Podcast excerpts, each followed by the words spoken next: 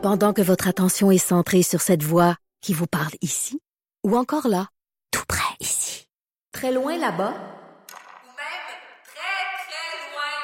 Celle de Desjardins Entreprises est centrée sur plus de 400 000 entreprises partout autour de vous. Depuis plus de 120 ans, nos équipes dédiées accompagnent les entrepreneurs d'ici à chaque étape pour qu'ils puissent rester centrés sur ce qui compte, la croissance de leur entreprise.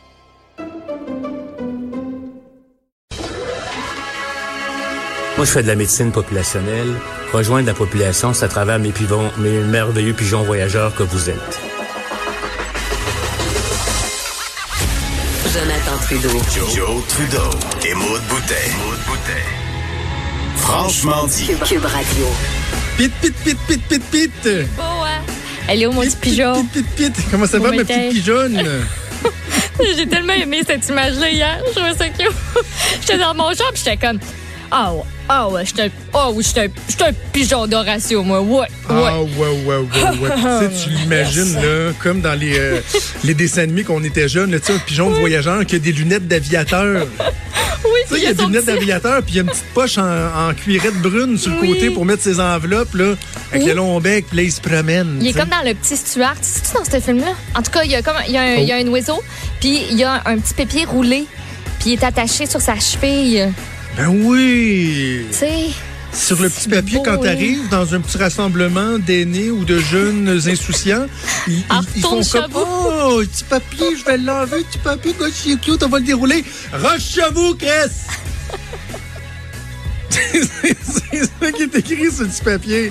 oh, RCR. respire, Chris, respire. Rush chez vous, Chris, rush chez vous. bon, il y a plus de lettres que ça. Là, mais...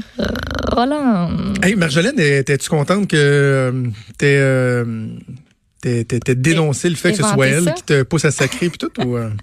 Euh, je pense qu'elle allait bien. Elle trouvait ça, euh, elle trouvait ça bien le fun là que j'ai euh, publié, rendu public cette euh, cette fabuleuse expression. Respire, Chris, respire, parce qu'il a fallu qu'elle respire, Chris, respire hier parce que euh, il y avait plus de farine dans les épiceries du coin. Ça va Ben, mal voyons, quand c'est la tu veux deuxième faire un pâté. Ça. ça va un peu mal. T'es la deuxième personne qui me parle Pour de ça, que la, la- la farine, euh, paraît Une que c'est rare. Mais que hey, nous autres, OK, on, on, euh, les kétos que nous sommes, on mange du beurre de pinot nature, OK? Ah. Euh, Il y en a à l'épicerie, mais il est vraiment très, très cher. Puis honnêtement, ça, c'est un truc, il y en a pas tant que ça, mais c'est un truc que j'achète en ligne parce qu'il est vraiment Ah. moins cher. Puis on se fait livrer des boîtes avec 4-5. Puis écoute, ça, ça y va au toast, là, les pots là, de, de, de beurre de pinot euh, nature. Là. Euh, ma blonde et moi, c'est ça qu'on mange pour déjeuner le matin à cuillerée. Euh, bref. Et là, ma blonde, un matin, me dit, il y en a plus disponible en ligne. Non. Et là, j'ai regardé ma blonde pour venir de se réveiller, puis j'ai dit, Hmm. shit, là, ça va vraiment mal. Jamais sans On- mais on- mais tu sais, on est parti à rire, là, parce que comme si c'était ça l'indice que, que, que ça va mal, mais il reste que, bon, il y a certaines denrées comme ça. Mais moi, j'ai été au IGA hier. Ouais. J'en avais parlé, c'était ma première expérience euh, post-isolement volontaire.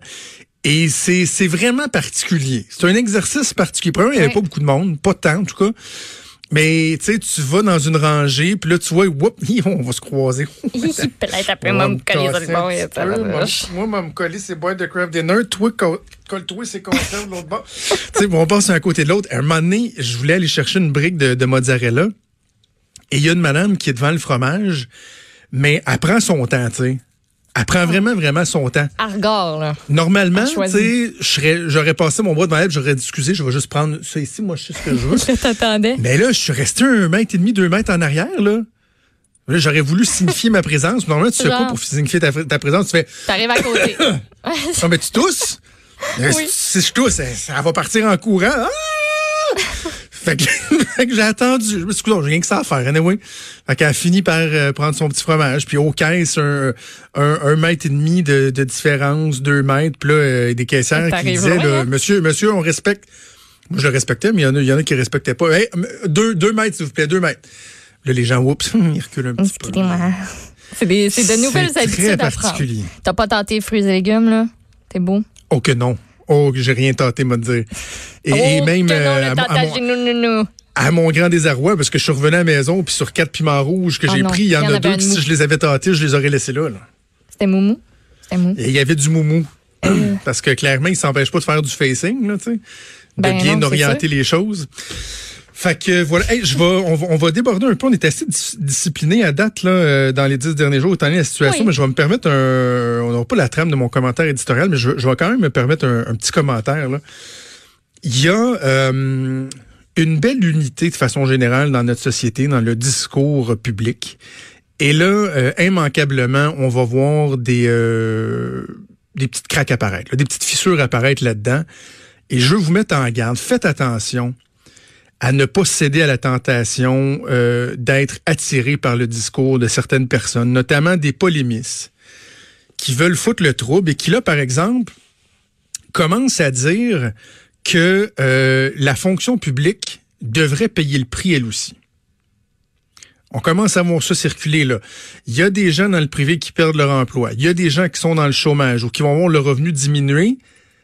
Donc, par le fait même, on devrait exiger du gouvernement qui coupe tant de pourcents des emplois de la fonction publique, qui envoie le monde sur le chômage, qui coupe les salaires, parce que dans le privé, c'est comme ça que ça se passe. Faudrait que ça aille vraiment mal partout, là. Partout, Mais, partout. mais exact. L'image que j'avais, Maude, là, c'est moi, je souffre. Donc, si mon voisin souffre lui aussi, ça va comme alléger le poids de ma souffrance. Mais quelle espèce de logique un peu simpliste. Et je, je vais faire attention, je veux pas faire de grandes envolées, tout ça parce que justement, je viens de dire qu'il faut essayer de garder une unité. Je, même, garde, je prends un petit respire, je me recalme un peu. C'est parce que, premièrement, la fonction publique, on a de besoin à bien des égards. là. Qui qui va gérer le trafic, les chèques, les demandes, les programmes d'urgence pour euh, les entreprises. On va en parler d'ailleurs de la situation des entreprises. On va avoir besoin de gens compétents dans la fonction publique qui vont gérer ça. Il y a des gens qui vont être chez eux en ce moment, qui vont garder leur rémunération, grand bien leur face, mais qui en contrepartie vont être appelés à aller travailler ailleurs. On a vu là, des suspensions de règles, par exemple, dans le milieu de l'éducation, euh, suspension de, de certaines euh, certains éléments des conventions collectives pour appeler les gens à aller faire d'autres tâches, que ce soit prendre des téléphones, faire du triage, des trucs comme ça. La fonction publique, on va en avoir de besoin et encore plus lorsque viendra le temps d'entrevoir une relance au niveau économique, qu'on va se mettre à réouvrir les commerces à gauche et à droite, on va avoir besoin de gens qui vont pouvoir dépenser, qui vont pouvoir aller mettre leur argent, parce que c'est peut-être pas tout le monde. Il y en a une gang qui vont faire comme moi. Moi, je voudrais bien dépenser, là. Je voudrais bien y aller chez Tanguay. on a parlé à Jacques Tanguay la semaine, la semaine dernière. Je voudrais bien, moi, y aller, là, m'acheter une nouvelle TV, mais j'ai pas d'argent. Ça serait pas pire qu'il y en a qui, eux, ils soient passés au travers de la crise, puis qu'ils soient capables d'aller faire euh, d'aller injecter un peu de vigueur dans notre dans notre euh, dans notre économie. Je dis ça, puis tu sais, tu me connais, Maude, puis les gens qui nous écoutent me, me connaissent, je pense là. C'est pas comme si j'étais un amant de la grosseur de l'État là. Hein? C'est pas comme si j'étais quelqu'un qui prône pour toujours plus d'État. Au contraire, je veux moins de programmes, je veux moins d'État, je veux euh, qu'on nous fasse plus con- confiance. Je pense que je, je- je suis quelqu'un qui est assez à droite au niveau économique, une droite resp- euh, responsable, je dirais. Donc, est-ce que ça nous permet de démontrer qu'il y a une sécurité dans le, secteur public qu'il n'y a pas dans le secteur privé? Absolument. Richard le dit dans une chronique euh, il y a, deux jours de ça. Et il avait tellement raison, je m'étais fait la même euh, réflexion. Ceux qui disent qu'à salaire égal, c'est pas vrai qu'un emploi dans le public est plus avantageux qu'un emploi dans le privé, on en a on en a vraiment l'exemple. Tu sais des euh, des salaires qui sont garantis. Donc oui, on gardera ça en tête, on tirera des conclusions, mais de là à penser qu'il faudrait que les autres aussi saignent parce que des gens dans le privé saignent, ça n'a aucun espèce de bon sens. Et ça ne vient pas, je veux vraiment être clair, ça ne vient pas en rien diminuer la détresse, la pression que les gens du secteur privé ressentent. Mais c'est pas une raison de se tourner vers le public et dire vous autres aussi, vous devriez souffrir comme nous autres. Alors euh, voilà. C'était mon petit commentaire éditorial. C'est pas le temps, là. C'est pas le temps de créer des divisions, des clivages, puis de commencer à chicaner, à se pointer du doigt. On n'a pas besoin de ça en ce moment. Au contraire, il faut, euh, il faut se serrer les coudes. Voilà le message qui